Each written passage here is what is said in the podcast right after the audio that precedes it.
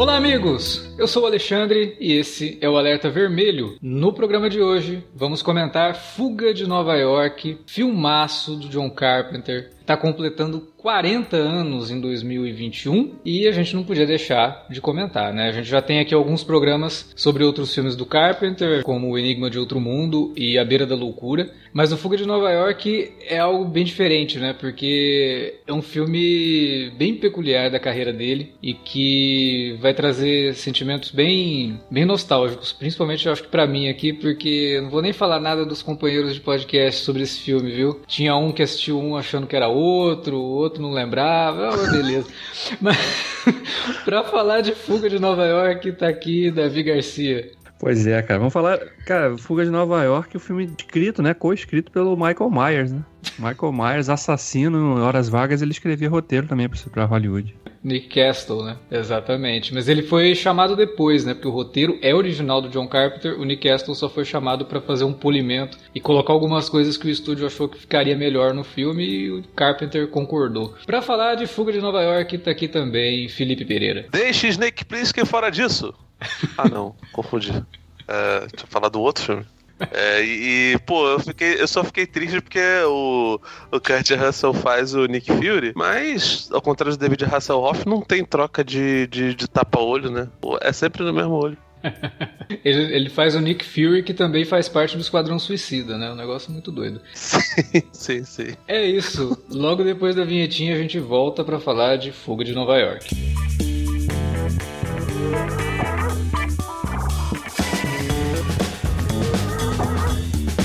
Agora ficou mais fácil ajudar o Cine Alerta a manter o conteúdo no ar e a produzir mais podcasts. Além do padrim.com.br/barra cinealerta, onde você pode escolher um valor e contribuir mensalmente e ainda participar de um grupo secreto no Facebook para ter acesso antecipado aos programas, você também pode nos ajudar toda vez que for comprar aquele livro, filme, quadrinho ou o que mais você estiver precisando. É só entrar em cinealerta.com.br/ofertas e conferir uma lista sempre atualizada das melhores ofertas disponíveis na Amazon e em vários outros sites. Você também pode encontrar produtos relacionados aos temas dos podcasts e o melhor, qualquer compra feita a partir de um link que você abriu no nosso site já garante uma ajuda pra gente. Ajude o Cinealerta a continuar produzindo esse conteúdo que você gosta. padrim.com.br barra Cinealerta ou faça suas compras a partir de cinealerta.com.br barra ofertas. Fique agora com o podcast.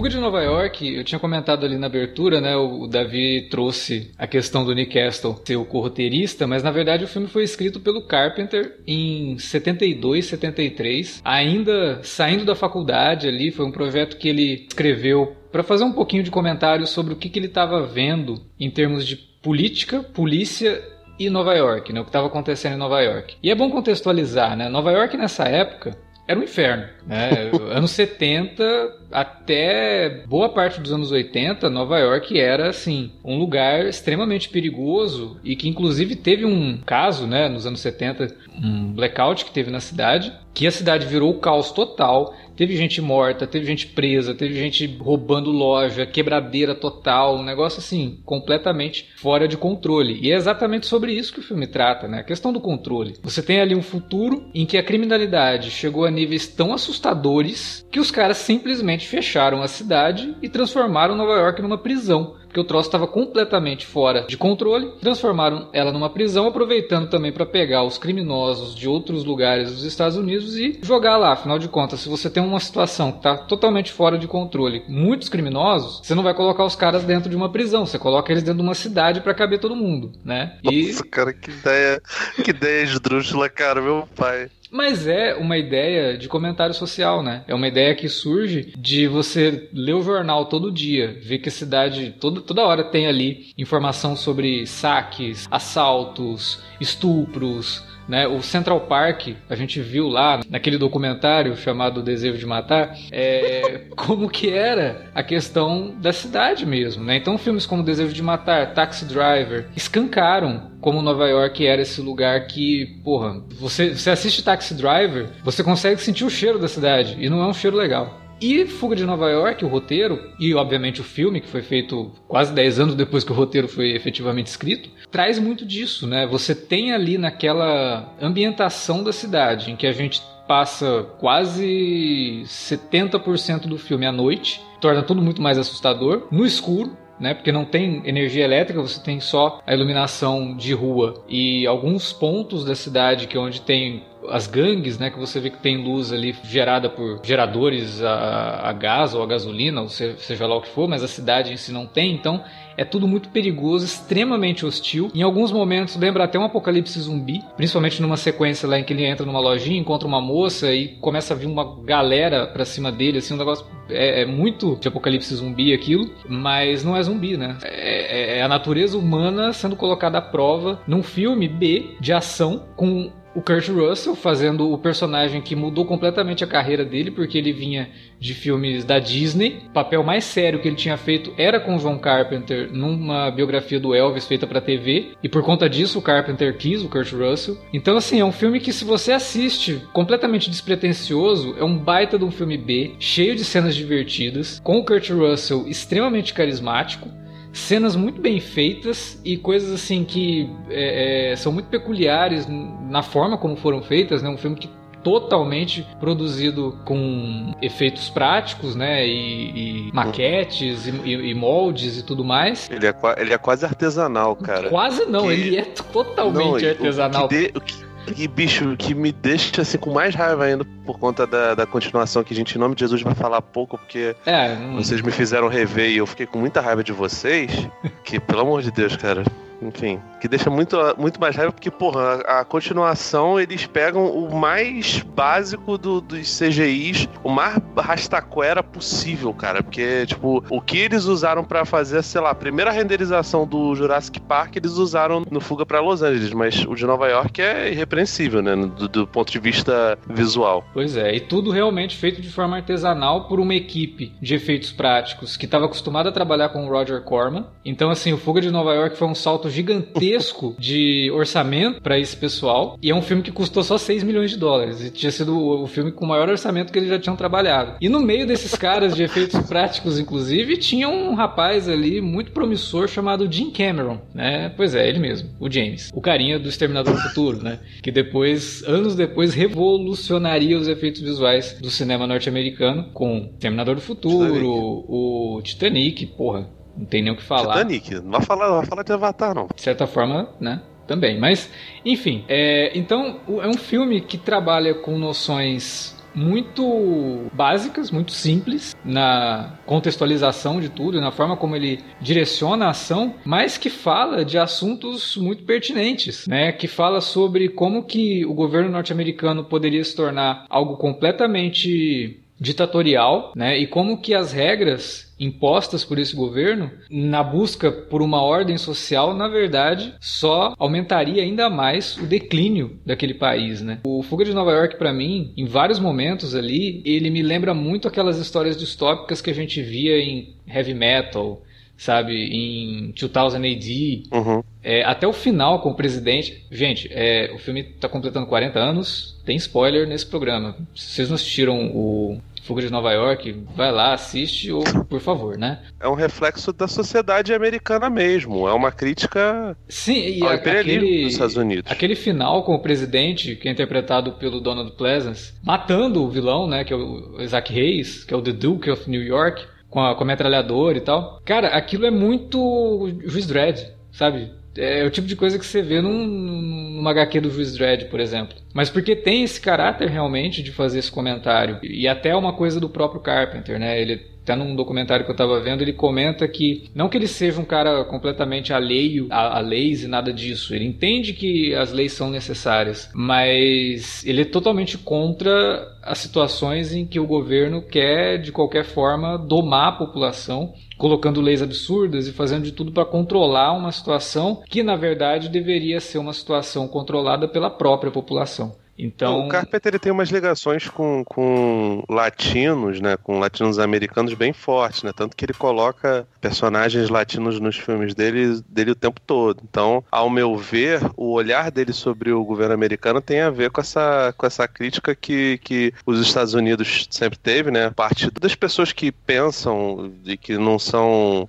cordeiros ou gado do, dos Estados Unidos, né? Entre eles povos latino-americanos, né? Enfim, esse imperialismo que os Estados Unidos herdou de, de da Inglaterra, do Reino Unido, e que propaga para absolutamente qualquer país que tenha petróleo e um bocado aqui pra gente também, né? Até porque a gente sabe como é que as explorações de, de, das coisas, especialmente de pré-sal aqui no Brasil, ocorrem e o quanto o governo dos Estados Unidos é, fomenta esse tipo de coisa, né?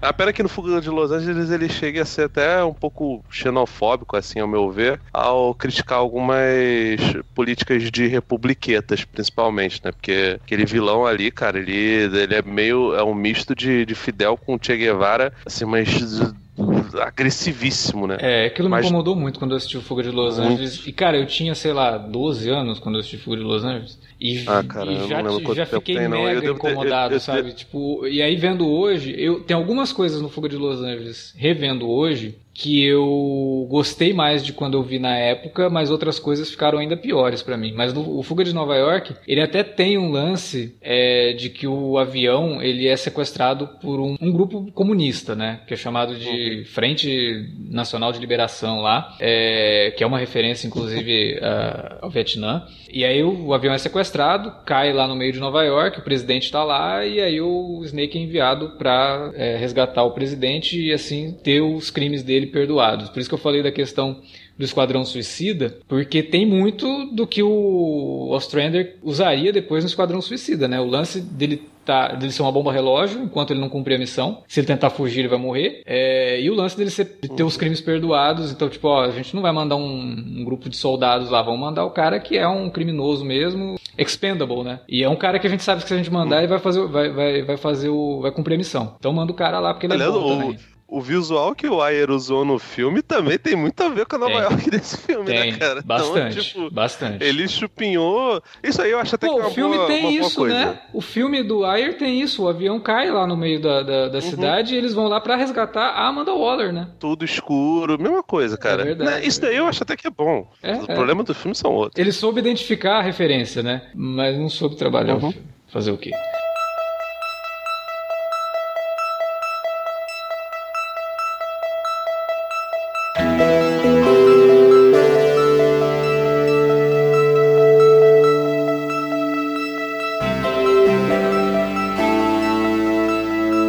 Que eu acho mais legal do Fuga de Nova York é que, de certa forma, ele abre um pouco do que acabou sendo marcado, na, marcante na carreira do Carpenter, que é ser realmente um, um especialista em fazer filmes com cara de filme B, uhum. mas que né, com algumas poucas exceções, como o Fuga de Los Angeles, que realmente é bem fraco, mas que são filmes que funcionam bem, né? Você percebe que é um filme que tem orçamento baixo, que foi tudo feito ali com muita, na base de muita criatividade, né? Os caras, pô, por exemplo, a sequência que mostra o Snake entrando em Nova York lá, naquele aviãozinho planador, uhum. e que ele tá vendo ali na tela aquela, o mapa de Nova York, né? Aquilo lá foi uma, uma coisa super improvisada, que a gente tá falando de filme de 81, então como que os caras iam fazer um recurso digital para mapear a cidade né? Se você procura informações de bastidores desse filme, você sabe que ele tem uma maquete que os caras fizeram, botaram uns efeitos ali fluorescentes, né? Isso, inverteram a, as cores, né, do, do filme, Sim. e aí chama aquele efeito fluorescente para ficar parecendo um 3D, cara. Exatamente. É muito. Então... Como que os caras pensaram nisso, sabe? É... é... então você vê que hoje em dia se gasta milhões de, de dólares aí para fazer esses filmes maiores, e naquela época o cara fez esse filme com, acho que foi 6 milhões, né? O orçamento 6 milhões, cara. O orçamento tem uma cena ali que é uma maquete. É, sempre que a gente vê Nova York são maquetes, né? Tem umas maquetes em escala um pouco maior e um pouco menor.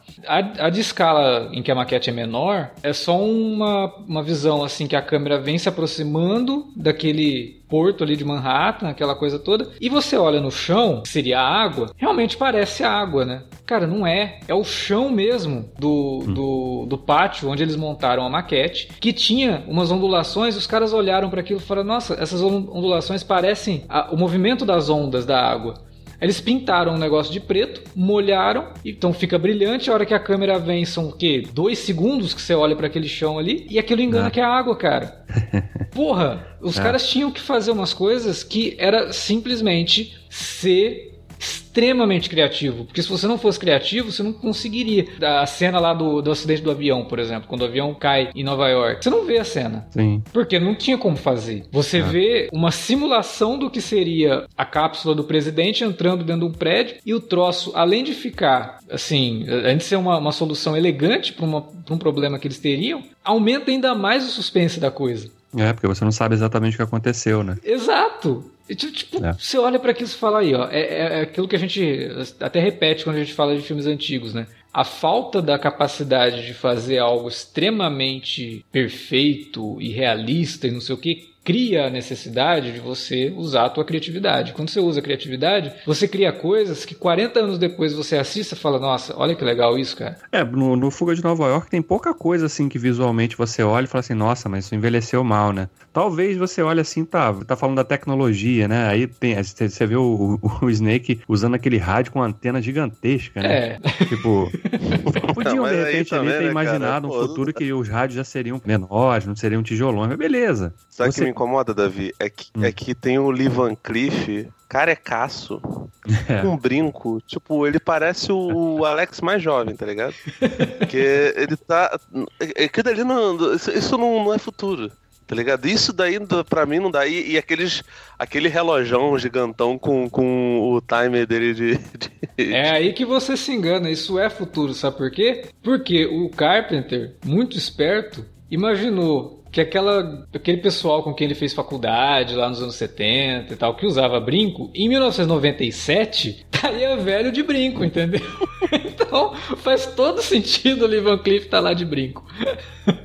Pô, é muito é, é, muito legal a forma como o Carpenter separa, né, os cenários realmente, né, de mostrar uma cidade que tá ali nas ruínas, né, Nova York totalmente decadente ali, tudo velho, pichado, sujo, fedido, né, provavelmente. E, e você vê ali as instalações do governo, aquelas é, locais todos ali herméticos, né, tudo limpinho, organizado, né, tudo Sim. as cores sóbrias demais e tal. E com aquele visual você... nazista, né, Aquela, aquele concreto é. cinza, todo quadradão, bem que é uma que é uma coisa que ele ref ele faz questão de reforçar no segundo filme, né? Inclusive Sim. usando um símbolo, realmente colocando símbolo para o que é o governo. É. Né? Aquela coisa da águia que remete realmente a. É, é isso que me deixa nervoso, cara, porque no Fuga de Nova York ele consegue ser sutil com a maioria das coisas. Tipo assim, ele faz uma crítica social foda, mas ele é muito tímido, sabe? Ele, ele, ele vai botando elementos ali que se você dá uma piscada, você perde, tá ligado? E isso daí é bom, porque você não, não, não, exige que o seu espectador esteja completamente antenado naquelas coisas. E vamos lembrar só que 81 era ainda tava rolando a Guerra Fria bem forte. Como a gente falou lá no começo, da, da, da questão do, do, do, Vietnã, né? Apesar de que esse filme aqui, ele é, ele é futurista, né? Ele se passa no longínquo ano de 1997. Sim, não, inclusive o filme aí... cita a União Soviética, né? O filme se passa em 97, mas ainda é, fala é... da União Soviética. E é, eu até comentei isso no. Puta, isso que é demais, né, cara? Não dava pra prever, né? Eu Porra. até comentei, comentei isso no Twitter, que eu acho sempre curioso quando a gente vê filmes mais antigos assim, que abordam tramas futuristas e que esse futuro também já é um passado da gente, né? Então, é. É, a gente cria essa, uh. essa, essa leitura realmente, porra, como que você lembra 97 hoje? Como é que era 97? Parecia um pouquinho com o 97 desse filme aí? É, Muita coisa assim. Sim, né? lembrando Mas... que Blade Runner mesmo se passou há dois anos atrás. Exatamente. É muito bizarro Não, mas isso, eu cara. acho que o, o, o estouro da Skynet também não foi em 97? Tem Foi que ver, também, foi também. Porra, Foi. 97 Tem que, foi um ano ver complicado esse ano é movimentado.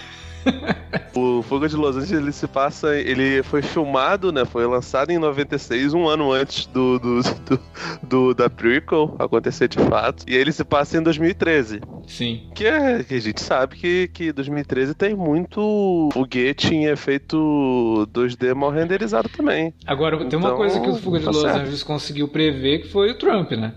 Porque aquele presidente verdade. lá, é, cara. É o tio Ben, tio Ben Trump total. Não, né? não dá. Cara, até o, até o cabelo dele parece o do Trump, só que mais escuro. Mas o topete, as coisas que ele fala, eu falei, gente do céu, o cara não, fez não, um. não, calma aí, calma Que aí. Você não vai isso? falar que, o, que o, o Trump não tem topete, ele tem combo, velho. Vá com calma. Tudo não bem. fala topete, que é, que é um- uma ofensa para os topeteiros. Exato. É... É, verdade, você tem razão. Mas, cara, mas a- a, ideia. É porque não é difícil imaginar o- o... não é difícil imaginar os Estados Unidos governado por um sujeito como ele, né? Essa que é a verdade. É, a verdade é essa. Se você Cara, tem um não- pingo não- de senso crítico dentro daquele país, sendo o Carpenter como ele é, não, não, não é difícil pra ele imaginar que no futuro os Estados Unidos poderiam ser governados por um sujeito mesquinho daquele. E aí ele cria É. aquele presidente que é aquilo, cara. Mas, já tinha sido já tinha sido coisas parecidas, cara, porque Sim. o Nixon ele sai por uma questão de corrupção, um escândalo, mas ele era um belíssimo do filho da puta, o Ronald Reagan e idem, tá ligado? o e próprio cara, Carpenter é- é- foi crítico ferrenho do, do Reagan, no período que o Reagan foi presidente. Inclusive, é, ele até comenta que quando assistiram ao filme lá, falavam que o presidente vivido pelo Donald Pleasance era o filho bastardo do Ronald Reagan com a Margaret Thatcher. E ele até riu e falou: É, é verdade, você tem razão. Inclusive, por isso que eu coloquei um ator inglês pra fazer o presidente, né? que tem, inclusive, e- E sotaque. outra né? coisa também, assim, a questão do muro em volta do. No caso, no Fuga de Nova York é, é Brooklyn, né? E. Caraca, esqueci. Manhattan. Não né? era Harlem. Eu não lembro. Oi? É, no- é em Manhattan. É não, sim, só- na- não, o, o muro, na verdade, ele é feito do Brooklyn até outro pedaço, e aí, por, por consequência, ele acaba englobando Manhattan, né? Uhum. É, Manhattan fica, fica isolada, mas o muro em si ele é feito no Brooklyn e agora outro bairro que eu não consigo me lembrar agora qual era. E aí por isso você torna a ilha realmente uma fortaleza. Esse- essa ideia do muro, que depois o Machete, o Robert Rodrigues botou lá no personagem do, do De Niro, é, fazendo pra que não tivesse uma invasão, já está no Fuga de Nova York, né? Nem no, no, no Fuga de, de, de Los Angeles, né? O que realmente não entra na minha cabeça é, vamos transformar a Roma do, do, do- do século XX ou, e até do século XXI, a meca do mundo, num- numa prisão. Tipo, se eles fizessem isso com o Rio de Janeiro, que é uma cidade que, que tem por tradição, aos olhos das, das pessoas de fora, que é uma cidade super violenta, não sei o quê, obviamente não é. Eu e Davi, a gente abate de tiro pouquíssimas vezes durante a semana, quando a gente sai assim antes da pandemia. É, beleza, você entende, né? Se você pensar, sei lá, em Detroit, que aparece lá naquele documentário Robocop Policial do Futuro, tudo bem, a gente entenderia que fosse assim. Agora, Nova York é demais, né, cara? Não, E- mas, é, mas é o que eu comentei, cara. Nova York nessa época aí era muito complicado. E, e e o Carpenter brinca com os medos mesmo da população de Nova York, que é essa questão que eu falei do blackout que teve na cidade. E aí você tem a cidade toda no escuro, né? É, ele brinca com tradições da cidade, tipo, você tem lá um show à la Broadway, só que mega zoado dentro de um teatro. É, você tem uma luta, fazendo referência a lutas que aconteceu no Madison Square Garden, que a gente vê o Snake participando ali, é, tendo que provar né, que ele é o cara fodão e tal. Então tem, tem coisas no filme que ele realmente brinca. E o mais legal de tudo, né? Só tem uma cena filmada em Nova York nesse filme, que é o take da Estátua da Liberdade. É. no comecinho, e só. O resto Sim. foi Não, eu- tudo rodado em St. Louis. E é muito louco você ver toda a história que os produtores contam de como que eles chegaram a St. Louis, né? Porque o Carpenter e a Deborah Hill chegaram aí pra Nova York pra poder fazer pesquisa, ver se dava pra fazer e saíram de lá, cara, não tem como. Primeiro porque ninguém vai deixar a gente parar dois quarteirões da cidade pra gravar um filme à noite. Segundo, Pô, que se, pudera, né, cara? Os caras também estão de sacanagem, né, cara? segundo que se deixassem a gente fazer isso ia ficar muito caro. Não tem como. A gente Não, ia precisa- ter muita luz também, não ia ter como, né?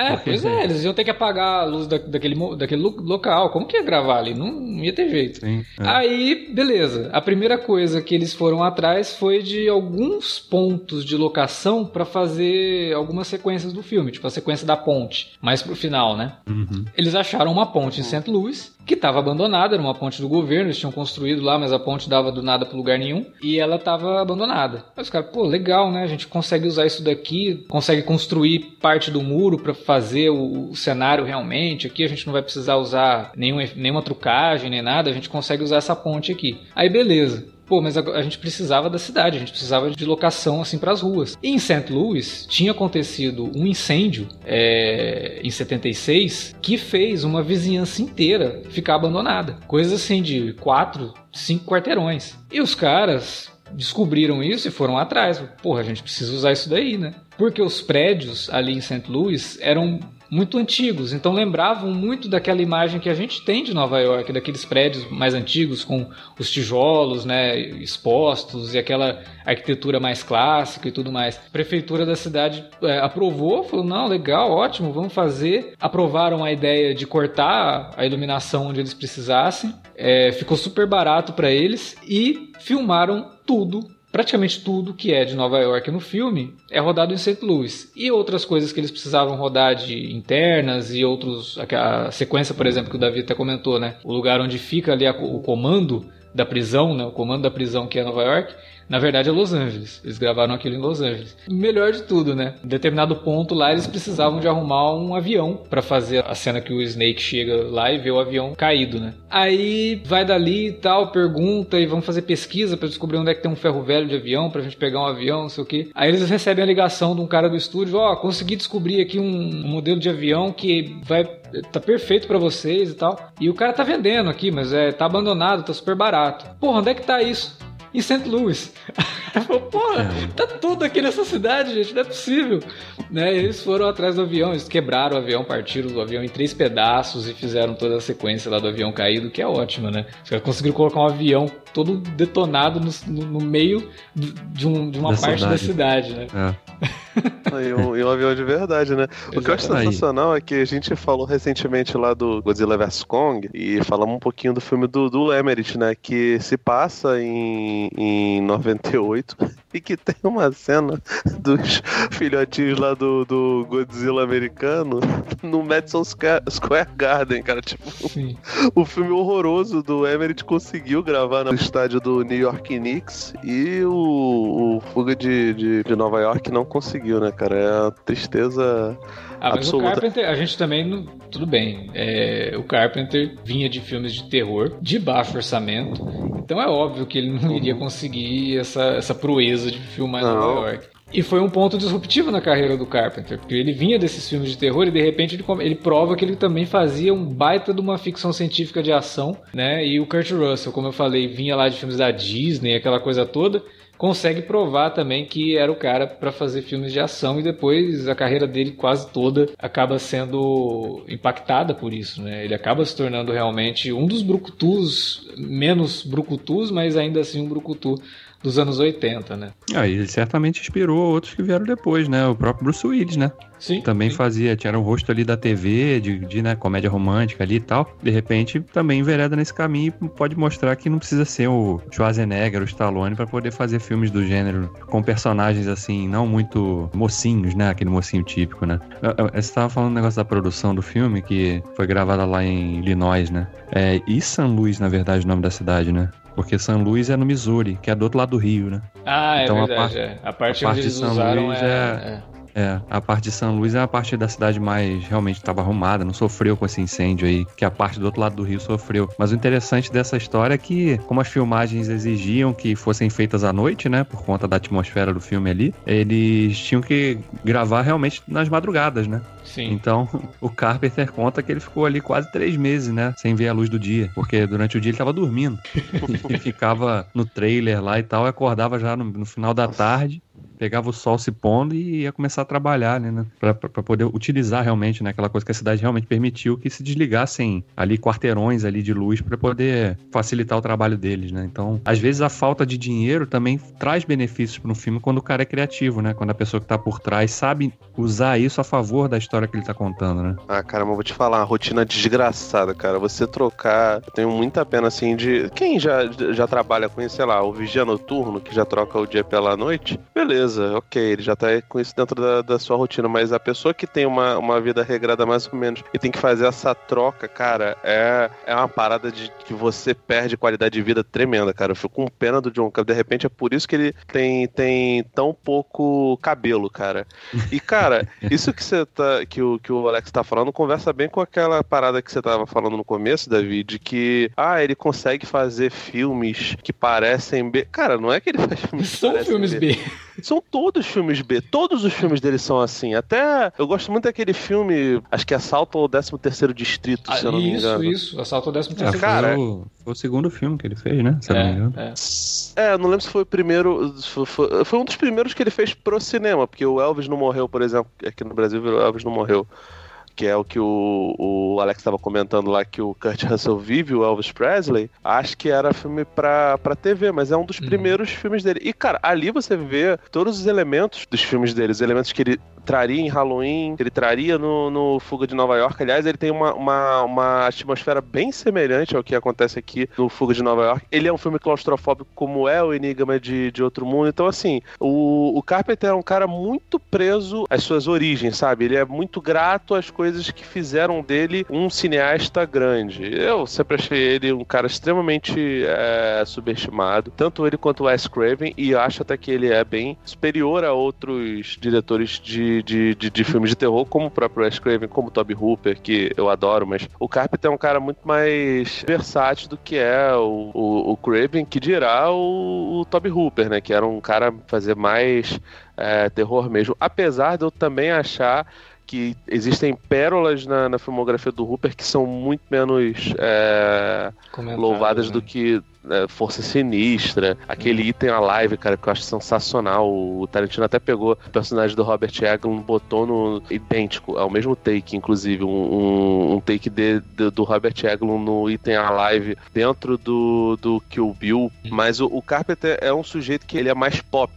Ele consegue transformar as coisas B em coisas mais populares, né? E acho que um dos parceiros dele nisso daí é o Kurt Russell, cara, porque Aventureiros do Bairro Proibido é um filme que eu não consigo entender como ele faz tanto sucesso com o público juvenil, porque ele é bastante dark. É, é mas é, muito divertido, até um podcast né, depois. Então, Pô, tô louco cara, pra é fazer. Tô louco pra fazer. Inclusive tem é, em quadrinhos, né, o um encontro do Fuga de Nova York com o Aventureiros do Bairro Proibido. É, chegou a sair isso daí. E tem um filme do Carpenter também que eu adoro e que muita gente às vezes não consegue nem ligar que é do mesmo cara, velho, que é o Starman. Uhum. Que é, é assim, nossa, é um baita de um filme, é um drama de ficção científica. Adaptação bom. da DC, né, pô? muito bonito, sabe? E que para quem não conhece muito, não liga o, nome do diretor, as produções, assim, você fala pro cara que, ó, esse daqui é, é do cara que fez Halloween, Fuga de Nova York e O Enigma de Outro Mundo, e aí o cara fez Starman. Então... E o Eles Vivem, né, cara? cara ah, o Eles Vivem. Também é um que eu gostaria de fazer um podcast aqui, porque é um baita de um filme. Eles Vivem é maravilhoso, cara. É um filme que é um comenta coisas. Quase. Exatamente. É um filme que tem um peso de um documentário, porque ele comenta coisas ali que a gente vê hoje com uma normalidade absurda que a gente não deveria normalizar. Eu, eu, gosto muito do Eles Vivem e vários outros. Como eu falei, a gente já comentou aqui A Beira da Loucura, que, cara, também é um filme bem diferente, assim, de, de, de terror, tem mistura terror cósmico com, com uma parada mais psicológica. É, é um, é um belo de um filme que poucas pessoas comentam, né?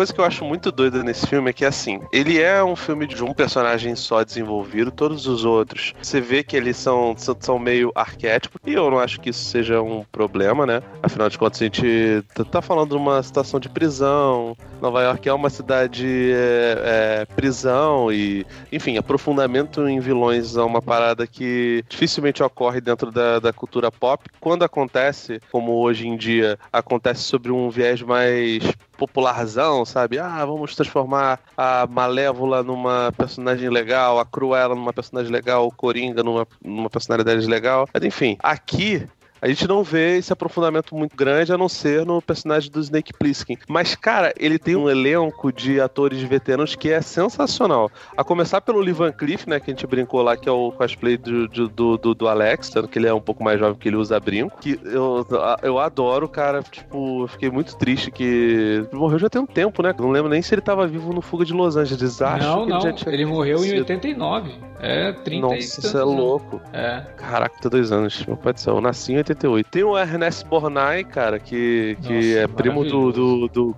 do Clóvis Borgnine e que, cara, que fez do, 200 mil filmes de, de, de guerra nos anos 60 e 70. Se eu não me engano, ele é até parceiro do. Eu acho que ele fez alguns filmes com o Chuck Norris e com o, o Charles Bronson, não fez? Cara, eu conheço o Borgnine também de filmes de western. Uhum. Tem muito Esse cara western. fez um pouco de tudo, né? Sim. Porra, era um ator de. Cara, o Borgnine era maravilhoso. Ele era, ele era brother do, do John Wayne, cara, e aqui ele faz um papel muito bom, que ele é o, ele é o taxista de. É, inclusive, Nova York. esse papel dele aí foi uma intervenção do, do Michael Myers, né? Sim, E é ele uma que das sugeriu, coisas que, né? é porque eu- como eu tinha falado, né, o Nick Castle ele é chamado para colocar algumas coisas no roteiro do Carpenter que o estúdio achou que ficariam mais palatáveis para o público e isso muito por conta do roteiro do Carpenter ser muito pesado. E aí o Castle vem para trazer humor. Você vê cara que doideira isso, né? O cara que fez o assassino do Halloween é trazido para fazer o filme ficar mais engraçado. E aliás, as ele intervenções do, cara. Ele, ele só faz um monte de coisa, fez um monte de coisa, fez vários filmes maneiros aí, cara. a, a intervenção do, do Cab, né? Que é o personagem do, do Ernest Borgnine, ele, ele aparece assim do nada, né? Como Sim. se fosse assim um. Tipo, o, o, o Snake tá lá fudidão, lá, fugindo de um prédio, não sei o que, ele sai na rua, aí aparece o táxi. aí, no final do filme também, mesma coisa, né? Aí, ele é tão bonzinho que acaba morrendo lá de bobeira lá, né? No, no final do Ele filme. é, ele, é, ele é o Deus Ex Machina do bem, né, cara? Porque, É, tipo, é, ele tá lá pra. Agora, cara, e não sei se ele tava falando isso como em tom de piada ou não, mas aparentemente ele não era criminoso. Ele só estava em Nova York porque ele é, uma, ele é cria da cidade, que ele fala que ele dirige aquele táxi há 30 anos. Sim. E no começo do filme fala que foi em 1978 que começou a, o, o cerco, né? O, o- a, a gravidade do- dos problemas de, de criminalidade no- nos Estados Unidos. Então, como o filme se passa em, em 97, cara, só tem nove anos de prisão de Nova York. E se ele dirige o táxi há 30 anos, ele resolveu ficar. Ele resolveu não É sair. que, ele, do- é do- que ele trabalhava durante a noite, aí durante o dia ele tava dormindo e não viu Ah. o muro sendo construído ali. Quando De acordou, repente- já. Já era Rapaz. prisão, ninguém avisou, né? Eu acho que isso aí tem a ver mais, cara, com, com um negócio que os nova-iorquinos mesmo têm, tá ligado? Tem uma série muito louca chamada Todo Mundo Odeia o Chris, que se passa quase toda em, em Bed-Stuy, que é um... Esse é um bairro, tipo uma mini província ali de, de, de Nova York, né? Bairro de, de negros e... Enfim, a, a série é sensacional. Mostra um pouco do que era os anos 80 do nova-iorquino. Tem uns episódios que o, que o Chris, né, que é o personagem do Chris Rock pequeno, ele fica impressionado porque ele encontra em Bed-Stuy um sujeito que ele morava, tipo, numa... Num, não, subterrâneo, sabe? Aqueles... os bares de Nova York ficavam em cima e tinha é, casas no subterrâneo, sabe? Uhum. E era um cara branco que morava ali. Ele falou, pô, cara, a minha vizinhança era toda branca, tá ligado? Vocês foram chegando, eu fiquei. Os meus amigos morreram, eles foram embora. E o sujeito, tipo assim, a série, inclusive, é bastante crítica em relação a isso. É, tipo, é racista do caralho. Ele não quer que o Chris se aproxime dele porque o Chris é preto, tá ligado? Tipo, é isso, tipo, e a série não tem pudor nenhum em mostrar o quanto o cidadão nova-iorquino e os estadunidenses, é, no geral, pode ser racista pra caramba. Eu acho maneiro que o personagem do Harry Dean Stanton, né? O cara conseguiu extrair petróleo ali dentro da, daquele lugar que ele tava, né? Que uma das funções dele ali era fornecer combustível pra gangue lá do, do personagem do. Não, ele fala que tem uma fórmula né? lá de, de, combustível, né? Ele desenvolveu uma fórmula lá, combustível artificial. Não, mas tem uma cena que mostra lá o troço furando lá, o, Bombando, aqueles troços né, de extração mesmo. É, é, é, sei lá. No fundo, dentro, dentro, do, é... dentro do lugar que ele morava é. ali. E o Harry de Stanton também não tá interpretando, não. Ele, ele é ele mesmo. Cara, é o Bray interpretando o, o, de Stanton. O Harry de Stanton é um dos melhores character actors que já passaram por Hollywood. Ele é sensacional. Eu gosto cara. muito dele. E é, é, outra figura, né? Que é que, tal qual o, Bornai e o. O Levan Cliff. Levan Cliff. Pô, tem outro também, cara, que é, que é o, o Bigodudo, que é o. É sempre o chefinho. Que eu esqueci o nome do, do, do personagem, cara.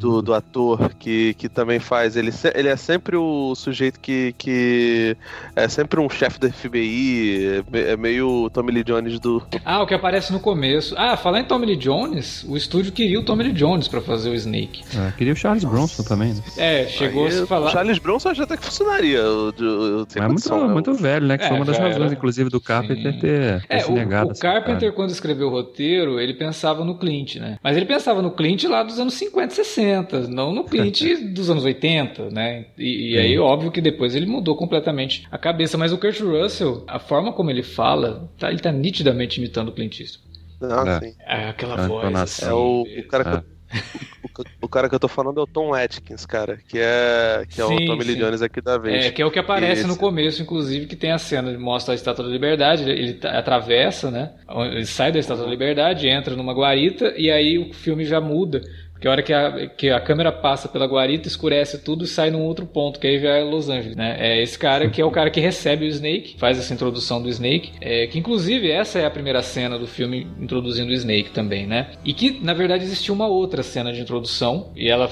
chegou a ser utilizada numa versão preliminar do filme que mostrava o Snake sendo preso. Ele estava cometendo um, um assalto a banco, junto com um cara lá, o cara meio que trai ele, e ele é ele é, ele é preso pelas autoridades e tal, por isso que ele começa o filme preso. O Carpenter fala que assistiu ao filme junto com os amigos dele e os amigos dele viraram para ele e falaram: "Ó, oh, cara, demora muito para você apresentar esse universo com essa cena de introdução do, do Snake aí. Ela não introduz o filme do jeito que tem que introduzir. E aí o Carpenter pega e fala que ele tirou a cena e deixou o filme mais fluido com a introdução ali com a narração, que inclusive aquela narração, a voz do computador, né, narrando, é a Jamie Lee Curtis. E toda, todas as vozes de computador do filme é a Jamie Lee Curtis, inclusive. Que aí ele fala que deixou o filme muito melhor e tal. E tem um outro cara que fez parte da produção do filme que fala que, na verdade, quando montaram o filme lá, ele chegou pro Carpenter e falou: Olha, você tá introduzindo o cara que a todo momento está falando com todo mundo do, do espectador. Você tá falando assim, ó, o cara é fodão, o cara é isso, o cara é aquilo, badass e tal e você vai introduzir o filme com ele sendo preso. Não faz muito sentido. Aí o Carpenter é. cedeu e acabou tirando a cena. Tem duas histórias ali do porquê que essa cena foi removida, né? Aí essa coisa muito de mostrar o que, que o, o, Snake fazia realmente nesses crimes, que ele, ele, é preso no primeiro filme, depois ele tá preso de novo no segundo porque ele fez outra coisa, né? Acabaram sendo contadas no universo expandido de revista em quadrinho, né? É, Teve uma sim, série. Sim. Teve uma edição especial mostrava. que se passa entre o Fuga de Nova York e o Fuga de Los Angeles, que foi lançado lá em 96, pela Marvel até. Uhum. É, e depois tiveram outras HQs aí que mostravam isso. Mas o cara tem razão, né? Imagina, você começa o filme mostrando o cara sendo preso, aí você ah, vai querer cara. me convencer de que esse cara vai ser o fodão, sabe, do filme todo. Não. Tipo, já começa o cara preso, porque aí você vai ficar imaginando, porra, como que ele foi preso? Se ele é tão é. fodão assim, quantas pessoas foram necessárias para prender esse cara? Né? Então... Vou te falar, ô, ô Alex, tu falou da, da, das vozes do computador ser a Jamie Lee Curtis. Ah, é, é, como é que é? Adrienne Barbeau. Isso, ela faz uma mocinha aqui no, no filme, né? Inclusive, ela, ela é quanto mais parceira do, do, do Carpenter, né? Tá lá na Bruma, Assass Bruma Assassina, que também é foda. Tá lá na Game Vigia. E ela faz as vozes do computador Enigma de Outro Mundo, cara. É, não é acreditado. Ela é impressionante. Aliás, caraca, ela tava muito, muito linda. E eu acho que, assim, não tem muitas falas, né? De fato, é uma personagem que é, que é bastante sexualizada, tá lá basicamente para aparecer de, de decote, mas, cara, ela virou meio que uma musa dos filmes B. Ela tá lá, ela faz a, a Alice Cabell no, no Monstro do Pântano do, do Wes Craven, tá no Creep Show, faz uns filmes horrorosos de, de terror mais pra frente, aparece na Ilha da Fantasia, faz tá, o Twilight Zone dos anos 80. Cara, ela virou realmente uma. É, tinha um termo pra isso, não era Screen Queen, não. Ela não. Tanto que ela quase não grita nos, nos filmes. Mas ela, tipo, virou meio que uma, uma figurinha carimbada nesses filmes de, de terror B, cara. Dali pra frente. É, e outro parceiro muito importante do Carpenter aqui é o diretor de fotografia, né? Que é o Jim Candy. Que existe até uma lenda de que o filme não, utiliza, não utilizava iluminação artificial nem nada, isso é, isso é lenda total. O que o Carpenter e o Candy fazem é utilizar pouca luz, mas é óbvio que tem luz, porque quando você fala de filmar uma coisa de baixo orçamento, com câmeras em película, então, cara, você tem que ter luz. Senão, se você liga a câmera, só vai, a hora que você vai ver o resultado, você não vê nada. É só uma tela preta. Né? Então tem que ter luz. E o Jim Candy faz um trabalho no Fuga de Nova York que é muito característico mesmo, porque caracteriza muito como filme B, realmente. Né? É tudo muito escuro. Tem momentos que o filme até perde um pouco o foco por conta da pouca iluminação, ele acaba sofrendo um pouco com artefatos de, de, de, película, aquela coisa toda. E cara, a primeira vez que eu vi o Fuga de Nova York foi na gloriosa versão da fita da coleção da Videoteca Caras. Nossa.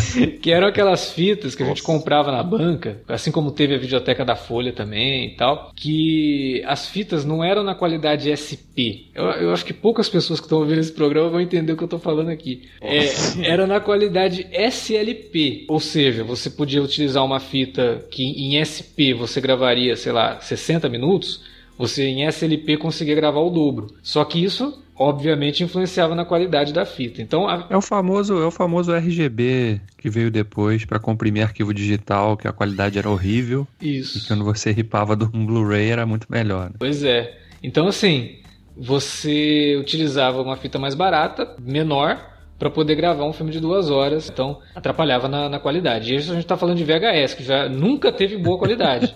né? Nossa, e esse filme é super escuro. Então, imagina é, que o cara, cara, tinha que ver aquele negócio ali com lanterna, né? Para conseguir Não, enxergar alguma que, coisa o na. Que foi feito nesse filme pro lançamento dele em home video? Eles tiveram que mexer nas cores tiveram que mexer na, na, na, na no, no, brilho, no contraste. Então tem muitas cenas que eu me lembrava do filme que não era que estava de dia, mas a impressão que você tinha é que estava assim no pôr do sol e não no, no breu total. Tava nublado, né?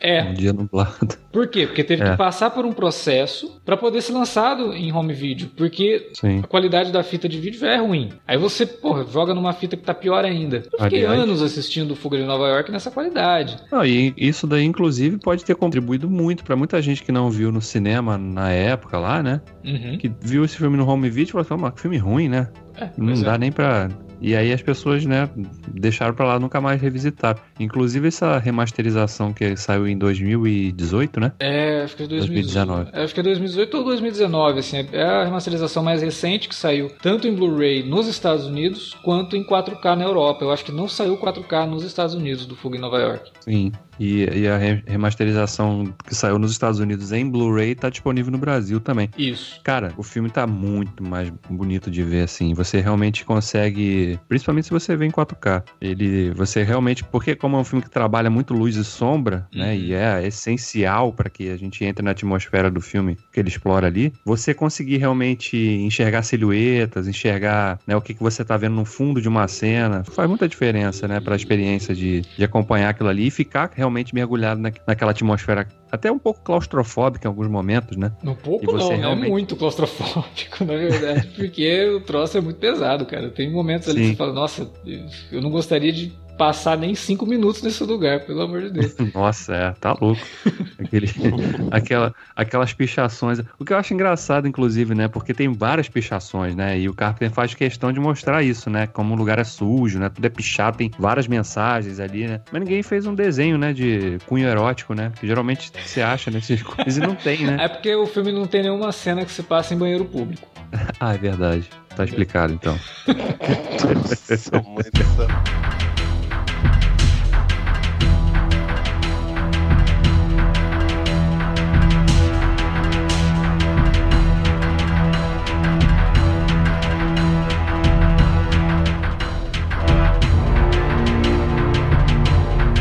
Cara, aliás, eu fico sempre curioso, cara, porque aquela personagem que o Snake encontra ali, que é a primeira personagem, né, que ele encontra, na verdade, aquela moça que ele encontra quando ele entra ali fugindo daquele pessoal que vai saindo dos bueiros ali, Uhum. logo no início, né? Que a mulher é puxada pra dentro ali do, do, do esgoto, sei lá, no que que era aquilo É, ali. que o é a cena ali. que eu falei que lembra muito filme de, de zumbi, né? Sim, é, os caras ali, aquelas mãos surgindo do nada ali, puxando ali, né? Fica até curioso, o que aconteceu com aquela moça, né?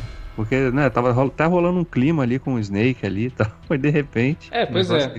Naquela época ela era casada com o Kurt Russell, inclusive. é a Susan Hubley, né? É, ela foi casada com o Kurt Russell no final dos anos se- 70 até 1983 ali. É, e realmente, né, cara? Tiveram um filho, não, o Chris Pratt. Oh, falar nisso, cara, é, eu lembro que quando eu descobri que o cara que faz o Walker lá no Falcão. Soldado Invernal. É, o Falcão Invernal, era filho do Kurt Russell, né? Fiquei surpreso, assim, porque, pô, é, realmente lembra, né? Mas vendo o Fuga de Nova York, cara, Kurt Russell mais novo, o filho dele é igualzinho ele, cara. É É, muito tirando o queixo, né? Porque o queixo dele é do, do personagem lá do Up, né? Então, Não, cara, Mas mas tem, eu, eu tava vendo um documentário sobre o filme e aí tem uma foto de bastidores do, do Kurt Russell. Cara, é igualzinho, o filho dele, né? É igual o, o pai mesmo, assim, é muito parecido.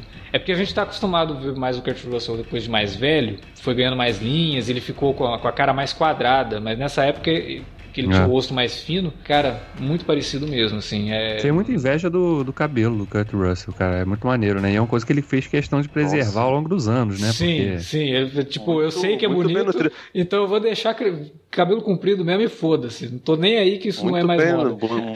muito cedo a ceramidas, né, cara? Aliás, uma vergonha você chegar, o Davi no começo do podcast falando que, ah, não, o Bruce Willis seguiu naquela toada. Seguiu aonde, meu? Aquela, com aquela linha capilar vergonhosa do, do Ele do já Bruce Willis, começa tá louco. defasado, né? O Bruce Willis. Pô, cara, tá louco? No, no, no, no duro, no duro Não, de matar, aí- ele já tá complicada a situação dele. Ele Mas já é tá com grande ali- desvantagem ali. Mas é que ali o Bruce Willis já, ele sempre quis já homenagear o Lee Van Cleef, né? Foi a real grande inspiração dele ali, ele já. Cara, a gente tava falando do elenco, a gente não mencionou, mas o Isaac Reis, apesar de aparecer pouco como Duke, é uma baita de uma aparição, assim, porque ele impõe muito respeito como aquele personagem, né? Como o vilão do filme. Isso é foda porque, pô, cara, é muito. Tipo, eu acho esse filme, ele parece uma versão futurista do, do Selvagens da Noite, o Warriors, tá ligado? Sim, do, sim. do Walter Hill, cara. Porque, tipo, é como se aquelas turmas todas realmente tomassem Nova York e os caras falam, quer saber? Tá uma merda isso daqui. Se, se, se o plano do Sirius tivesse dado certo lá no, no Warriors, ia dar nesse futuro aqui. E, porra, cara, o Duke, cara, ele é muito daquela gangue dos, dos cafetões de Black Exploitation, cara. Mas é isso, né? O Zac Ah, Reis tinha feito a música do Shaft, cara. Ele tinha que trazer o Black Exploitation. Puta, Caraca, é alarme de estereótipo mesmo, tá ligado? E O John Carpenter também tava de sacanagem, cara. Eu senti falta de aparecer uma pessoa com, com um taco de beisebol, com a cara toda pintada e uma, uma gangue de certinhos. Que eu acho sensacional também. No, no, no, no, no Selvagem da Noite, os caras entrando no metrô, todos eles comprando ficha. Vamos lá, galera. É. Os Mauricinho, os caras que, que, que, que vão. Mas é, com... é, engraçado, né? Como que dialogam bem, né? O, o Warriors e o, e o Fogo de Nova York. Tanto que tem uma série de ficções científicas distópicas produzidas na Itália. Depois vocês procurem aí, tem umas coisas bem escabrosas, assim. É filme B, B, B, B, B, B, B, B. É, não é nem filme B, né? É C, D, E, assim. E que usam muito do que era o Warriors e do que é o, o Fuga de Nova Aliás. York, sabe? Tem um que inclusive chama Fuga do Bronx, que nem precisa, né? Os caras não escondem nem a, a inspiração do negócio, assim. Tem- é muito, muito chupinhado mesmo do, do, do Carpenter. Mas o Warriors também trouxe isso. O Walter Hill, inclusive, né? É um cara também que a gente não pode deixar de citar nesse conjunto de cineastas que o Felipe estava até falando, né? Do Carpenter, do... É que o, o Walter Hill, cara, aparentemente o pessoal lembra mais dele por conta de ter produzido a série Alien É, do que ser diretor, porque ele tá nativa, sabe? Até mais do que o Sim. John Carpenter, até Sim. hoje. Tipo, faz os filmes assim, bem bem mesmo. ruins, né? É, os filmes Tá com. Michelle Rodrigues. Assim, cara, eu, eu vou te falar que eu sou suspeito que eu adoro essas, essas palhaçadas, tá Eu ligado? também gosto, eu também Esses gosto. filmes, esses filmes de ação feitos direto pra vídeo, eu acho sensacional. Não, e quando Mas- é de um cara como o Walter Hill, por pior que seja, é melhor do que muito filme ruim que a gente tá Ah, acostumado a ver, entendeu? Tem, tem, co- tem coisas ali que você. que você. Aquele, É. aquele que ele fez com o Stallone, É, qual? Duplo? Alvo Duplo. Meu Deus. Essa coisa da, que Fuga de Nova York é um filme B, realmente, né? Embora esteja muito acima da média da maioria. É que, porra, tem umas, tem umas cenas assim, e a gente pode até explicar isso pela restrição orçamentária, né? Quando o Snake entra ali naquele bar ali, logo no início que ele vai fugir, que ele fala assim, cara, por onde que ele vai sair, né? Tá tudo cercado. Daí ele metralha a parede, né? Aí ele faz um. cara, aquele, era muito cenário chapolinha aquela porra, cara. Não, tanto quanto ele, ele cai pro outro lado, assim, em cima do, do pedaço que ele quebrou, você percebe Sim. Nitidamente que aquilo ali é papelão, sabe? Não tem é, nem cara, como esconder. É muito... E agora no 4K, então, nem se fala, porque a textura Nossa, do faltou, negócio. Cara, faltou, faltou dar uma, uma marreta pra ele, cara, que aí ia ser. Ou, ou ele encolher. Mas eu vou te falar, cara, que as sequências de. As sequências de efeito prático, ótico, né? Que é as sequências de miniaturas e tal porra, ainda estão muito bonitas, cara. Aquelas sequências não, não. Da, da maquete de Nova York que os caras construíram, olha, Ainda é Sim. é muito legal, é muito legal. Eles até falam no documentário, quando eles foram construir e tal, eles falam, pô, a gente vai ter que fazer e é uma parte que não vai ter iluminação, né? São só os prédios, vai dar trabalho para iluminar isso e ficar bom, né? E aí depois que eles fizeram, viram o resultado, eles falaram, cara, ainda bem que isso daqui, esses prédios a gente não teve que iluminar janelinha por janelinha, porque isso ia dar muito mais trabalho, porque a gente ia ter que pensar numa estrutura, sabe, de instalação elétrica para isso funcionar e nossa, nossa a gente tá não ia conseguir fazer. E o, um dos caras que é o responsável pela maquete fala que, porra, cara, a gente tá falando aqui de 1980, né? O filme foi lançado em 81, mas foi gravado entre 80 e 81. Ele falou, gente, eu não tinha referência fotográfica de Nova York o suficiente para construir aquela maquete. Quando eu comecei a construir, a única referência que eu tinha era um panfletinho que tinha uma foto, sabe? É, aquela silhueta dos prédios, é, né? É, e era um panfleto, era uma foto assim, sei lá, uma altura de 5 centímetros, sei lá, 10 centímetros no máximo, então uma foto num panfleto. E aí ele pegou essa foto, recortou, pegou um alfinetezinho e foi contando dos prédios que ele conseguiu enxergar na foto, quantos andares tinham os prédios para conseguir imaginar a escala que teria para construir aquela, aquela maquete. Caraca, é. muita, muita vontade, né, cara? O cara, cara tava realmente na disposição. É, é um trabalho artesanal, né? Exato. Por isso que quando o Felipe artesanal. falou, né, ah, é quase artesanal, não é quase artesanal, é totalmente artesanal, porque o trabalho que esses caras Nossa. tiveram fizeram foi algo assim impressionante. O, o James Cameron, ele era o cara que fazia a pintura das telas que eram colocadas na frente da câmera. Então tem uma cena lá que a gente vê os helicópteros jogando os mantimentos pro pessoal pegar e a gente vê esse horizonte de, de Nova York, né?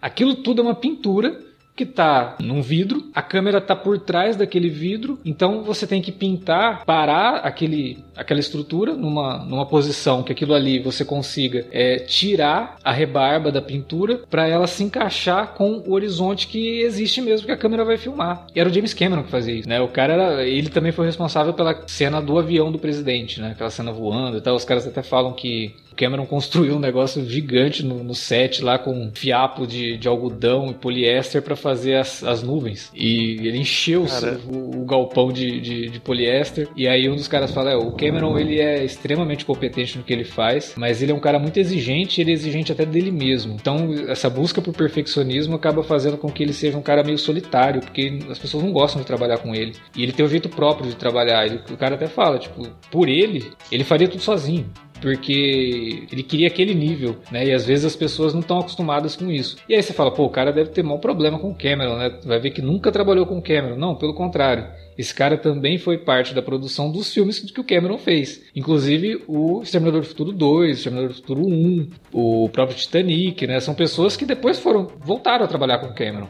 Por mais difícil que seja trabalhar com o cara, o resultado do, do que ele faz nos filmes até hoje, né? São coisas assim que são inesquecíveis. E agora você imagina esse cara sem grana, né? Trabalhando ali na marra e tal, dando tudo dele para mostrar o, o, trabalho dele. É foda, cara. É um filme assim que precisou de uma equipe realmente, como o Felipe falou, com muita vontade de fazer o negócio. E você percebe isso no resultado. É, cara, é, e é foda porque é por isso que o, o Carpenter, ele normalmente ele não comandava as continuações dos, dos filmes dele, né? Ele até, até dizem que, ah, ele tem trilogias, trilogias sobre a solidão do homem, trilogias ah, que não sei o quê. São trilogias temáticas, né? Mas são filmes Sim, que nem se passam são... no mesmo universo nem nada. O Fuga de Los Angeles, cara, ele me parece tão feito assim, qualquer coisa, cara, que dá um nervoso, tipo, e, e, você vê que o Carpenter tá tentando fazer uma parada. Não, gente, vamos fazer é mais ou menos o mesmo espírito do, do que rolou, só que o, o Fuga de Nova York acho que realmente é um negócio meio uma, uma conjunção. Eu não acredito nessas coisas, né? mas a conjunção astral que fez com que o filme fosse tão meticulosamente legal, sabe? Porque, tipo, tem situações super esdrúxulas.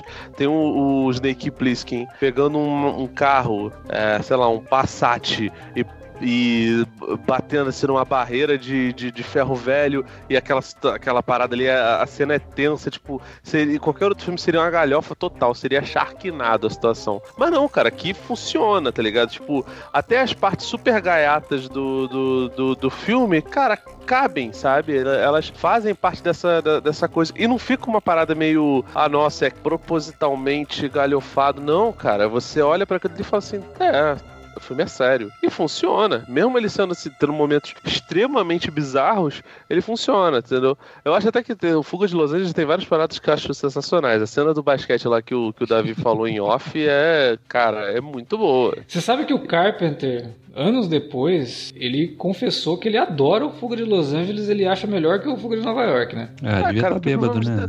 Eu não sei, cara. Eu acho que na cabeça cara, dele porque... deve funcionar melhor. é o que eu te falei, assim. Eu, quando vi o Fuga de Los Angeles da primeira vez, eu devia ter uns 12, 13 anos. Eu odiei o filme. Eu já gostava muito do Fuga de Nova York. E eu achei o filme horroroso. Não gostei de nada, assim. Eu achei muito zoadaço. Revendo hoje, eu consigo ver muitas coisas ali que eu gosto no, no Fuga de Los Angeles. Eu acho que ele, ele, ele é mais satírico. Ele é, é muito exatamente. mais satírico e eu acho que ele funciona em algumas sátiras assim que o Fuga de Nova York não funciona. Por exemplo, a gangue liderada pelo Dr. Ray eu acho fantástica. É, sim, a, a questão da sátira nesse filme é muito mais evidente, né? Muito mais. Mas é um filme que ao mesmo tempo ele desenha demais, né? O Felipe tinha citado é, essa questão lá é. da sutileza que a gente vê no Fuga de Nova York, total. e aqui, aqui ele abandona totalmente, né? Aí você não sabe também se é uma pressão de estúdio, se é. Eu não acredito que seja, porque naquela altura o Carpenter já, já tinha um nome estabelecido no cinema ali, né? Não, não, seria tão fácil assim de alguém querer impor. ele, ah, ele pode ter feito mais... dinheiro, mas, cara, o estúdio não falou faça a parada. Não, cara. É. O... Não, e é bizarro. E também porque... tem uma, uma eu acho quando tem continuação, Davi, é foda, porque as coisas que antes eram um elemento surpresa agora não são. Você já espera, ah, tipo. Não, até porque... a, ele, ele brincar com, com, com, o discurso do presidente, cara, os caras até falam, isso aí é muito óbvio, hein, querido. Não, e até porque o filme, a estrutura do filme é de um remake do primeiro, né? É a mesma coisa, cara. É Porra, até, coisa. Até, até o ferimento na mesma perna. Ele, eles repetem até isso, cara, no final do filme, quando é, ele filme... sofre o ferimento lá. E ele telegrafa mesmo, cara. É, o Davi tem toda a razão. É, é um negócio que chega a ser irritante, cara. O cara mirou em ser, ser irônico e acabou se tornando até presunçoso, arrogante.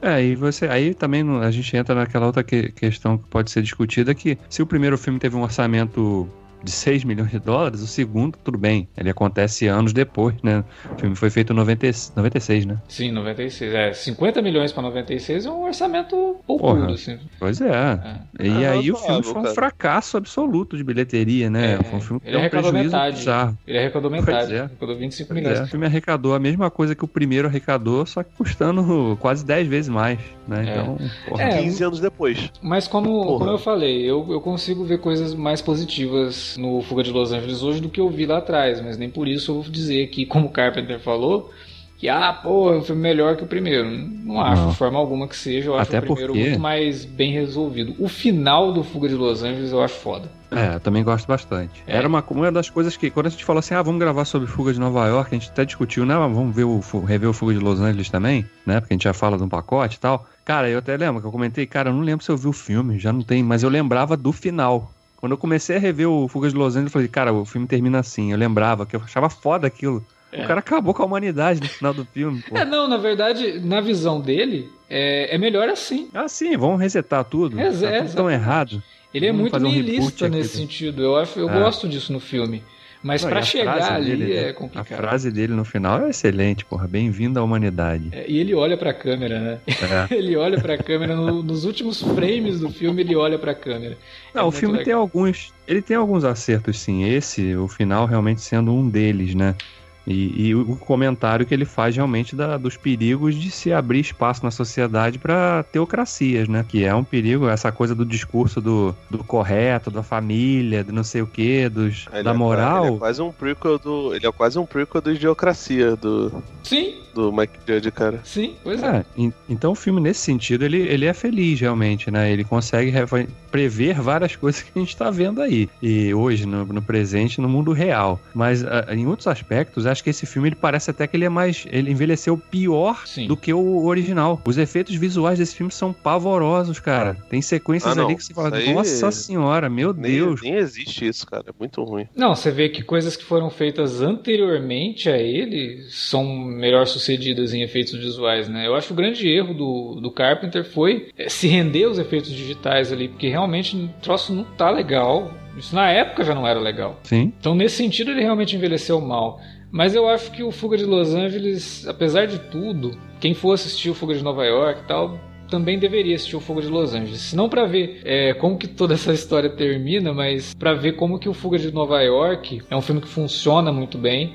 As coisas que não funcionam no Fuga de Los Angeles, mas também enxergar as coisas que funcionam, sabe? Eu acho que não pode ser só também, ah, nossa, é horroroso, pelo amor de Deus, isso é uma afronta Não, humanidade. não, não, não, não é um filme, não é um filme desprezível. É, exatamente. É, mas assim, mas é porque eu acho que é. a gente eu falou acho também do que Top Hoop, do Top Hooper, o Top Hooper ele, ele, ele refilma no Massacre da Serra Elétrica 2 o Massacre da Serra Elétrica 1 e faz de maneira muito parecida com o que o, o Carpenter faz aqui no, entre, entre os fugas, né? Eu fico, eu fico perguntando se de repente ele faria um Fuga de São Francisco também, um Cara, não Um tem um fu- papo de um reboot aí? De um remake? Não sei, eu sei que tem fã- eu sei que tem fan filme com esses nomes aí. Deve ter, sei lá, um Fuga de Minnesota, alguma coisas É porque assim. assim, já parte do, pres- do pressuposto que que ser numa ilha, né? Então, É. São Francisco tá. São Francisco também tá ali naquela. Da falha de. Dali de onde que, é, o- que ocasionou o terremoto, que é a desculpa pra Los Angeles ter ficado virado uma ilha, né? Parte de Los Angeles. Los Angeles não, né? Parte da Califórnia, né? Porque pega Fuga, Los fu- Angeles. fuga e- do Havaí também seria uma boa, não seria? fuga de Bora Bora. Bora Bora ia ser foda. Na verdade, chegou a ser comentado sim que teria um remake, e isso em 2017, né? Chegou a ser anunciado que o Robert Rodrigues faria um remake, que eu acho maravilhoso, porque tem muito do Ah. cinema do, do, do Carpenter no que o Rodrigues faz, né? Tanto na forma Caralho. de fazer, até na, na ideia do cara ser o faz tudo, né? O cara escreve, dirige, faz a trilha sonora, que aliás, a gente não comentou, o tema do Fuga de Nova York é sensacional, adoro, um dos grandes temas do Carpenter. E assistindo ao Fuga de Los Angeles, teve até algumas coisas que me remeteram muito ao Robert Rodrigues no Sin City, sabe? Aquela coisa mais artificial, por exemplo, a cena da, da onda, né? Que ele tá surfando ali, cai em cima do carro vermelho. Cara, se você tirar a cor daquilo, parece uma cena do Sin City mesmo. Porque o efeito é bem do jeito que o Rodrigues também faz, sabe? É, eu gostaria muito de ver esse remake dirigido pelo Rodrigues e que teria a produção do John Carpenter. É, o roteiro seria escrito pelo Lee Whannell, é, chegou a ser feito um roteiro que foi completo pelo Neil Cross, né, que é o cara que criou a série Luther, mas acabou não Não foi acontecendo, né? Não foi pra frente. Teve até é uma equipe um- maneira, cara. Hoje em dia. Hoje em dia você pode até pensar, né? Que de repente podia ser o próprio White Russell, né? Fazer o Snake no remake. Pois é, né? então, eu, eu tinha falado aquela questão de que realmente o Wyatt parece muito pai dele, sabe? Principalmente nessa, nessa idade. Poderia ser uma prequel, né? Podia ser uma prequel, poderia, ser, poderia ter ser uma outra sequência também, né? Sei É. lá. Em vez de fazer um Ah, cara, um mas reboot. desculpa, cara. O White Russell, eu, eu gosto dele no, no Falcão Invernal, acho que cabe. Mas ele não é nem de longe tão carismático quanto, quanto o pai. E ele não tem É. esse cabelo tão vistoso, cara.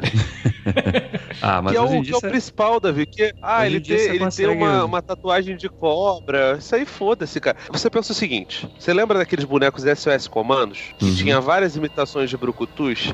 Tinha imitação do Rambo, tinha imitação do John Matrix, tinha imitação. Só do Schwarzenegger, tinha uns três. E tinha imitação do Snake Plissken. O White Russell teria uma imitação de SS Comandos? Se não tem, não dá pra ele ser o, o, o Snake Plissken, cara. Essa que é a realidade. Tipo, não dá. Assim, eu gosto do cara, mas, mas não dá. É, E o- deixa, cara, sinceramente, cara, o filme, o filme ele tem vários tons de, de pós-apocalipse, sabe? Tem, tem coisas que fogem do, ah, vamos imitar é, é, Mad Max, tá ligado? Não é meio Waterworld que hoje em dia, não sei por que que as pessoas estão com essa, essa mania de falar que o filme era, era maneiro. Nunca foi, gente. A gente sabe muito bem que, que não dava, que o Kevin Costner tava de sacanagem quando fez aquela, aquela maluquice. E é isso, sabe?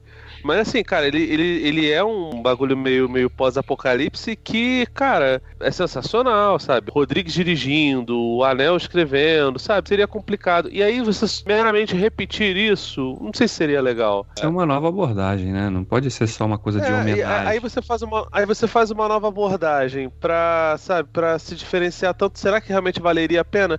Cara, faz um filme, faça referências a ele, como ele faz referências a tantos outros. Sinceramente, é- é- esse tipo de refilmagem eu realmente não, não vejo muito sentido em, em ter. Uma refilmagem tipo, sei lá, Scarface, que onde as duas versões são, são, são primorosas e completamente diferentes, pra mim faz sentido. Esse filme ele é estilizado demais pra ter uma, uma refilmagem, daria conta de ser tão legal quanto quanto quanto o original, sabe? Sendo justo, o Fuga de Nova York já tem uma refilmagem que pra mim já tá de bom tamanho, que é Juízo Final do Neil Marshall e que a protagonista é a Rona Mitra. Então pra mim já tá ótimo. Eu já aceito esse como um reboot do, do Snake, né? Porque a Rona Mitra tá o próprio É, Snake Plissken nesse filme.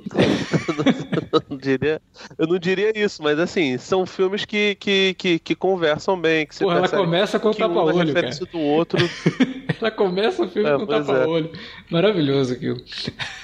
Se esse projeto do Robert Rodrigues não deu certo, se eles resolverem revitalizar, ok, beleza. Eu gostei muito do que o Robert Rodrigues fez com a Alita e era um projeto do Cameron que a gente já imaginava que não ia acontecer, né, dada a distância entre o começo da produção, a ideia de fazer o filme e quando o filme foi estabelecido. E por mais que Fuga de, de Nova York tenha demorado 10 anos para poder ser rodado do, do roteiro pronto, tá bom, cara, sabe? É um filme que tá lá, é legal, eu, eu gosto, por exemplo, do que o Padilha fez no Robocop, apesar de não ser tão brilhante quanto a, a abordagem do, do, do Paul Verhoeven, sabe? E a realidade é que pouquíssima gente valoriza as coisas boas que o Padilha fez ali no Robocop. Se é pra fazer uma nova versão de Fuga de Nova York, ter boas ideias e as pessoas também ficarem é, é, subestimando o filme, sinceramente não, não, não vale a pena. E eu não sou, não sou super fã do filme do, do Robocop, não, do Padilha. Eu acho que tem coisas boas ali, Uhum. mas que de fato, sabe, é, é outro filme super estilizado, que é muito difícil você fazer uma refilmagem.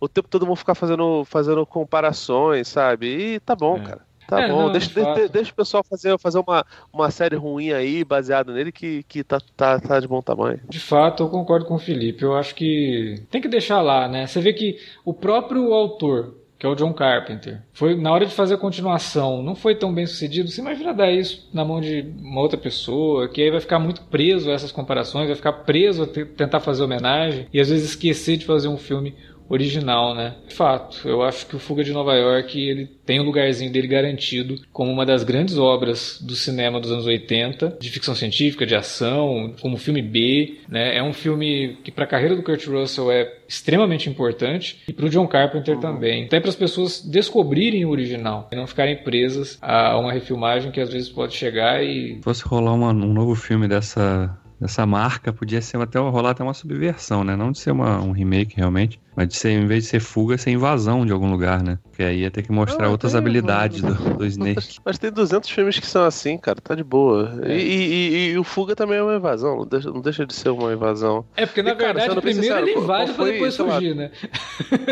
Pois é. Vocês lembram que teve um filme lá com o Guy Pearce que chegou a ser processado? Não qual? Produzido Tá pelo? Luc Besson, aquele sequestro no espaço lá. O filme foi condenado por plágio do Fuga de Nova York, né? Que é. Tá louco. Não, e é mesmo, né? Não tem nem como dizer que não é, cara. Ele é o Fuga de Nova York, só que dentro de uma estação espacial, cara. É um cara que é co- um cara condenado que recebe a oferta de liberdade caso ele consiga resgatar a filha do presidente dos Estados Unidos de uma prisão. Cara, Nossa. é, é descarado. E o personagem do Guy Pearce é o Snake, cara. Mas o Guy Pearce tá com tapa-olho. Cara, só faltou o tapa-olho, velho. Então, então, então não é. Só faltou o tapa-olho, porque é muito, muito descarado. E o filme é ruim, hein? Nossa, mas o filme é ruim. Agora eu fiquei com vontade de ver. É, O nome do personagem é Worm. Assim, né?